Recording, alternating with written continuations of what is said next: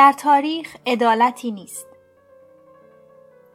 درک تاریخ بشر در هزاره های بعد از انقلاب کشاورزی در یک سوال خلاصه می شود. چطور انسانها خود را در شبکه‌های همکاری گسترده سازمان دادند در حالی که فاقد غرایز زیستی لازم برای حفظ این شبکه‌ها بودند؟ پاسخ کوتاه این است که انسانها نظم‌های خیالی آفریدند و خط را اختراع کردند.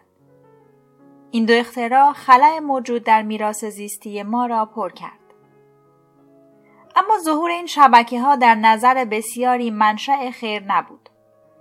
نظم‌های خیالی حافظ این شبکه‌ها نه بی‌طرف بودند و نه عادلانه، زیرا مردم را به گروه‌های غیر واقعی تقسیم می‌کردند که تحت نظامی سلسله مراتبی سازمان می‌یافت. فرادستان از امتیازات و قدرت بهره‌مند می‌شدند، در حالی که فرودستان از تبعیض و سرکوب رنج می‌بردند. به عنوان مثال، قوانین حموربی نظمی سلسله مراتبی شامل مافوقها و عوام و برده ها را مستقر کرده بود. مافوقها از تمام مواهب زندگی بهره مند می شدند. به عوام تهمانده ها می رسید و سهم بردگان هم خشونتی بود که در پاسخ اعتراضاتشان بر آنها اعمال می شد. نظم خیالی که در سال 1776 در آمریکا برقرار شد، علیرغم ادعای برابری همه انسانها به استقرار نظام سلسله مراتبی انجامید. سلسله مراتب میان مردان و زنان که مردان از نعماتش بهره مند می‌شدند و زنان در آن فاقد قدرت بودند. سلسله مراتب میان سفیدپوستانی که از آزادی برخوردار بودند و سیاهان و سرخپوستانی که انسان‌های پست‌تر قلمداد می‌شدند و بنابراین فاقد حقوق برابر انسانی بودند. بسیاری از کسانی که اعلامیه استقلال را امضا کردند برده‌دار بودند. آنها بعد از امضای اعلامیه برده‌هایشان را آزاد نکردند، ولی خود را هم ریاکار نمی‌دانستند. در نظر آنها حقوق انسانی ربط زیادی به کاکاسیاها نداشت. نظم آمریکایی به سلسله مراتب میان غنی و فقیر هم تقدس بخشید. بسیاری از آمریکایی‌ها در آن زمان مشکل زیادی با نابرابری نداشتند که حاصل رفتار والدین ثروتمندی بود که ثروت و کسب و کار خود را به فرزندانشان منتقل می‌کردند. در نظر آنها برابری صرفاً به این معنا بود که فقیر و غنی در مقابل قانون برابر باشند. برابری هیچ ربطی به بیمه بیکاری و حق تحصیل و بیمه درمانی نداشت. آزادی هم مفهومی بسیار متفاوت با امروز داشت. آزادی در سال 1776 به این معنا نبود که گروه‌های خارج از قدرت، به خصوص سیاه‌پوستان یا سرخپوستان یا خدای نکرده زنان، امکان دستیابی به قدرت و اعمال آن را داشته باشند، بلکه فقط به این معنی بود که دولت نباید بجز در موارد استثنایی به مالکیت خصوصی شهروندان تعرض کند یا درباره آن تصمیم بگیرند.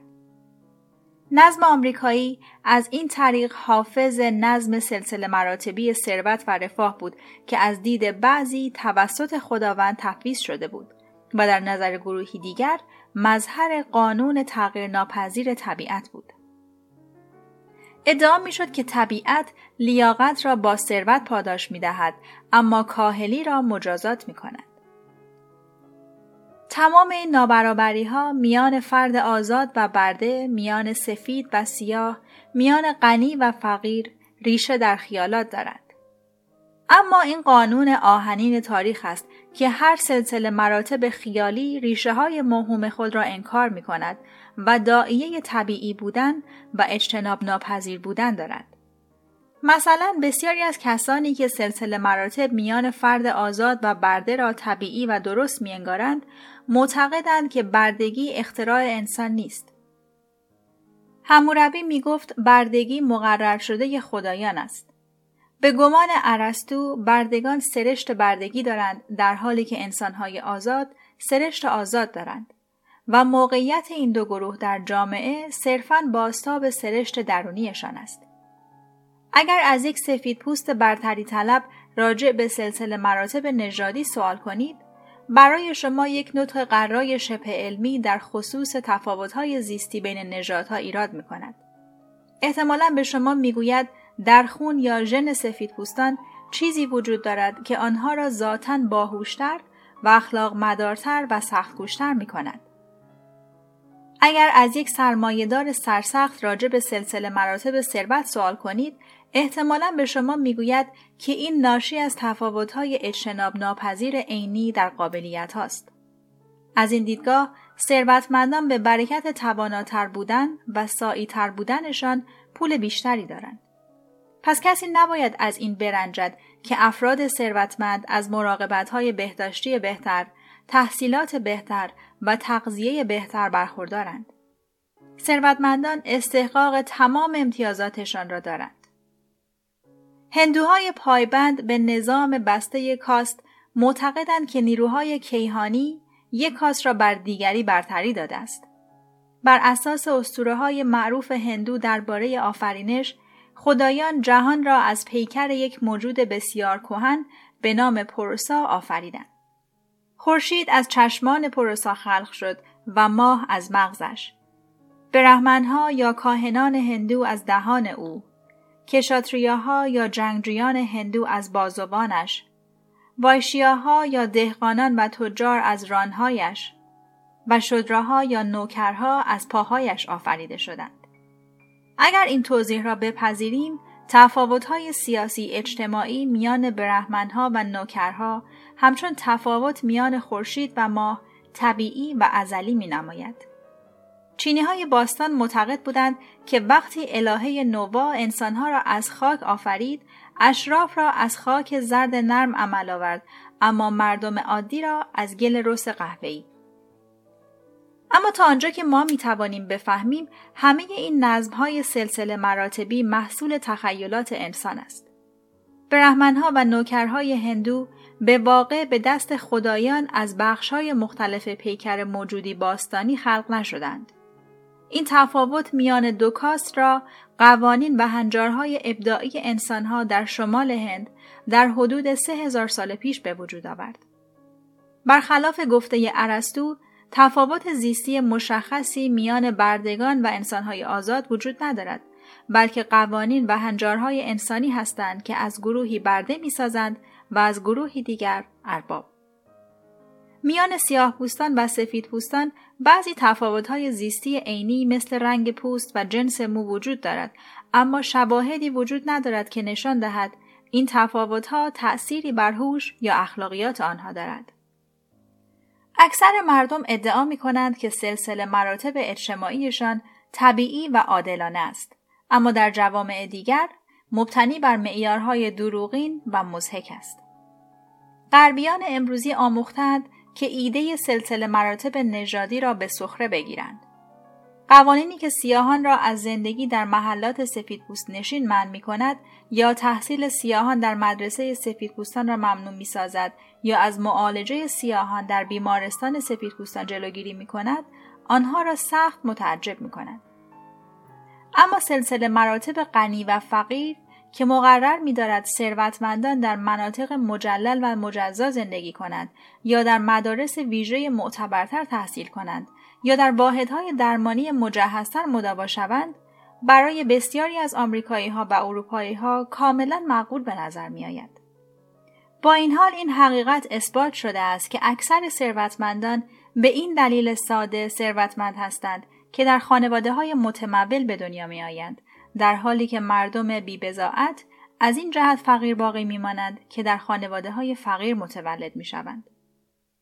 متأسفانه به نظر می‌آید که جوامع پیچیده انسانی نیازمند سلسله مراتب‌های خیالی و تبعیضات ناعادلانه هستند. البته تمام نظام‌های سلسله مراتبی از نظر اخلاقی یکسان نیستند و برخی از جوامع از صورت‌های افراطی‌تر تبعیض رنج بیشتری می‌برند. اما محققان تاکنون هیچ جامعه بزرگی را ندیدند که بری از هر گونه تبعیض باشد. گاه و بیگاه انسان‌ها نظم‌هایی را در جامعهشان به وجود آوردند که شهروندان را بر اساس معقولات خیالی طبقه‌بندی می‌کند، مثل مافوق و عوام و برده و سفیدپوست و سیاهپوست، نجیب زاده و عامی، برهمن و نوکر، غنی و فقیر. این طبقه بندی ها روابط میان میلیون ها انسان را به گونه‌ای تنظیم کرده است که کسانی از نظر قانونی یا سیاسی یا اجتماعی بر دیگران برتر باشند. نظم‌های سلسله مراتبی وظیفه مهمی به عهده دارند. این نظم‌ها انسان‌های کاملاً ناآشنا با یکدیگر را قادر می‌سازند تا بدانند چطور بدون صرف وقت و انرژی برای آشنا شدن با یکدیگر رفتار کنند. در نمایشنامه پیگمالین اثر جورج برنارد شا، هنری هینگز نیازی به برقراری رابطه نزدیک با الیزا دولیتل ندارد تا بداند چطور با او برخورد کند. تنها گوش کردن به او کافی است تا بفهمد که الیزا از یک طبقه فرودست است و او می‌تواند با آن زن هر کاری که خواست انجام دهد. مثلا در شرط بندیش بر سر جا زدن دختری گلفروش به جای دوشس، او را آلت دست خود کند. یک الیزای امروزی که در گلفروشی کار می‌کند، ناچار است بداند چقدر باید تلاش کند تا روزانه به ده‌ها مشتری که وارد مغازه می‌شوند، گل رز و گلایول بفروشد. او نمی‌تواند تک تک مشتری‌ها را در مورد سلیقه و استطاعت مالیشان بازجویی کند. به جای این کار، او از سرنخ‌های اجتماعی استفاده می‌کند. مثلا طرز لباس پوشیدن مشتری، سنش و اگر مصلحت اندیشی به خرج ندهد، رنگ پوستش. او به این طریق بلافاصله می‌تواند شریک یک شرکت حسابداری را که احتمالاً سفارشی مفصل برای گل‌های گران قیمت دارد، از یک پسرک نامرسان که وسعش فقط به یک بسته گل مینا میرسد تشخیص دهد. البته تفاوت در توانایی‌های طبیعی بر شکلگیری تمایزات اجتماعی تأثیر می‌گذارد. اما چنین تفاوت‌هایی در استعدادها و شخصیت‌ها معمولاً از بستر سلسله مراتب خیالی برمیخیزند. این به دو شیوه مهم صورت می‌گیرد. اولاً و مهمتر آنکه بیشتر توانایی‌ها باید پرورش یابند و تقویت شوند. حتی اگر کسی با استعداد ویژه‌ای به دنیا آمده باشد، آن استعداد بدون تمرین و پرورش معمولاً پنهان باقی می‌ماند. همه مردم فرصت یکسانی برای پرورش و پالایش توانایی‌هایشان پیدا نمی‌کنند.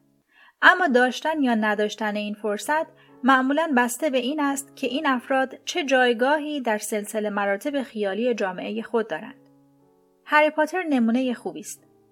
او بعد از اینکه از خانواده جادوگرش جدا و زیر دست آدم‌های دست و پا چلفتی تربیت می‌شود، بدون هیچ تجربه‌ای در کار جادوگری به هاگوارتس می‌آید. او باید 7 کتاب بخواند تا بتواند به طور کامل بر توانایی‌هایش تسلط یابد و قابلیت‌های منحصر به فردش را بشناسد. ثانیاً، حتی اگر انسان‌های متعلق به طبقات اجتماعی متفاوت توانایی‌های دقیقاً یکسان را در خود پرورش دهند، احتمالاً به یک اندازه موفق نخواهند شد، زیرا ناچارند تحت قوانین متفاوتی بازی کنند.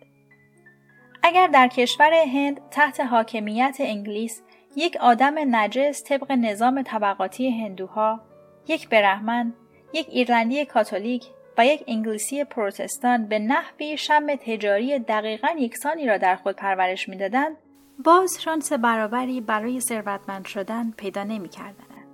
در بازی اقتصادی با استفاده از محدودیت‌های حقوقی و موانع نامرئی غیررسمی تقلب می‌شد. دور باطل. تمام جوامع بر پایه سلسله مراتب‌های خیالی بنا شدند که ضرورتاً یکسان نیستند. علت این تفاوت‌ها چیست؟ چرا جامعه سنتی هند مردم را بر اساس کاست طبقه بندی می‌کرد و جامعه عثمانی بر اساس دین، جامعه آمریکا بر اساس نژاد؟ در اغلب موارد سلسله مراتب ریشه در یک رشته شرایط تاریخی اتفاقی داشت و بعد در طی چندین نسل بسته به منافع گروه‌های مختلف پالایش می‌یافت و قوام می‌گرفت. برای مثال بسیاری از محققان گمان می‌کنند که نظام کاست هندوها زمانی شکل گرفت که هندو آریایی‌ها در حدود 3000 سال قبل شبه قاره هند را تسخیر کردند و مردم بومی را به انقیاد خود درآوردند. فاتحان یک جامعه طبقاتی برپا کردند که در آن البته مناصب اصلی مانند کاهن و جنگاور را خودشان اشغال کردند و بومیان را به عنوان نوکر و برده به کار گرفتند. مهاجمان که از نظر تعداد اندک بودند، همیشه در هراس از دست دادن موقعیت ممتاز و هویت منحصر به فرد خود به سر می بردند. پس برای جلوگیری از این خطر، مردم را در کاست‌های طبقه بندی کردند که هر کدام میبایست حرفه مشخصی را به عهده بگیرد یا نقش معینی را در جامعه ایفا کند. هر کاست موقعیت قانونی و امتیازات و وظایف متفاوتی داشت. هر گونه اختلاطی بین کاست‌ها مثل تعاملات اجتماعی، ازدواج و حتی همسفره شدن ممنوع بود. این تمایزات فقط حقوقی نبود و بخشی جدای ناپذیر از اساطیر و آیین‌ها و اعمال مذهبی شد. حاکمان نظام کاستی را نه یک تحول تاریخی اتفاقی، بلکه واقعیتی کیهانی و ازلی معرفی می‌کردند.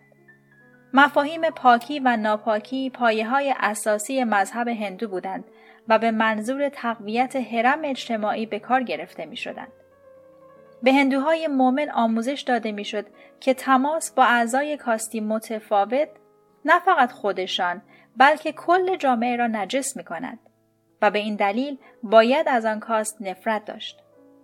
چنین عقایدی فقط مختص هندوها نیست. در طول تاریخ و تقریبا در تمام جوامع، مفاهیمی نظیر پاکی و نجسی نقشی اساسی در تحمیل تقسیمات اجتماعی و سیاسی داشته و مورد استفاده طبقات حاکم برای حفظ امتیازات اجتماعیشان قرار گرفته است. اما ترس از نجاست صرفاً اختراع کاهنان و شاهزاده ها نبوده است، بلکه احتمالاً ریشه در مکانیسم‌های زیستی بقا دارد که انسانها را وامی دارد در مقابل حاملان بالقوه بیماری، مثل افراد بیمار و اجساد مردگان، احساس انزجار غریزی کنند. بهترین راه برای منزوی کردن هر گروه، مثل زنان، یهودیان، کولیهای اروپا و آمریکا، همجنسگرایان، سیاه‌پوستان، این است که به دیگران بقبولانید اینان منبع نجاست و آلودگی هستند. نظام کاستی هندو و قوانین مربوط به پاکی آن عمیقاً در فرهنگ هندی رسوخ یافته است. مدتها بعد از آنکه اشغال هندو آریایی‌ها به فراموشی سپرده شد، مردم هند همچنان به نظام کاستی باور داشتند و از آلودگی که اختلاط کاست‌ها ایجاد می‌کرد متنفر بودند. کاست‌ها از تغییر در امان نماندند. در حقیقت کاست‌های بزرگ به مرور زمان به گروه‌های کوچکتر تقسیم شدند و 4 کاست اولیه به تدریج به 3000 گروه متفاوت به نام جاتی تبدیل شدند. اما این تکثیر کاست‌ها تأثیری بر اصل بنیادین نظام نداشت که بر طبق آن هر فردی در مقام و مرتبه معینی متولد می‌شود و هر گونه تخطی از قوانینش فرد و کل جامعه را آلوده می‌کند.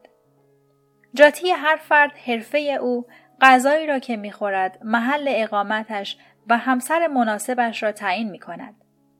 به طور معمول هر فرد می‌تواند فقط با اعضای کاست خود ازدواج کند و فرزند حاصل از این وصلت همان جایگاه اجتماعی را به ارث می‌برد. هرگاه حرفه جدیدی به وجود می‌آمد یا گروه جدیدی از افراد وارد صحنه می‌شدند، میبایست به عنوان کاست به رسمیت شناخته شوند تا جایگاهی مشروع در جامعه هندو بیابند. گروه‌هایی که به عنوان کاست به رسمیت شناخته نمی‌شدند، از جامعه طبقاتی کاستی طرد می‌شدند و حتی از داشتن پایین‌ترین مرتبه هم محروم می‌گردیدند. اینان نجس شناخته می‌شدند و ناچار بودند جدا از سایرین و به شکلی تحقیرآمیز و نفرت‌انگیز، مثلا با پیدا کردن مایحتاجشان از میان زباله‌ها، در کنار هم زندگی کنند. حتی اعضای پست‌ترین کاست‌ها هم از اختلاط یا غذا خوردن یا تماس برقرار کردن و ازدواج کردن با آنها اجتناب می‌کردند. در هند امروزی، دولت دموکراتیک هند برای از بین بردن این تمایزات و متقاعد کردن هندوها به اینکه اختلاط کاست‌ها نجاست‌بار نیست، تلاش‌های زیادی انجام داده است. اما با این همه، موضوعاتی مثل ازدواج و کار هنوز قویاً متأثر از نظام کاستی است.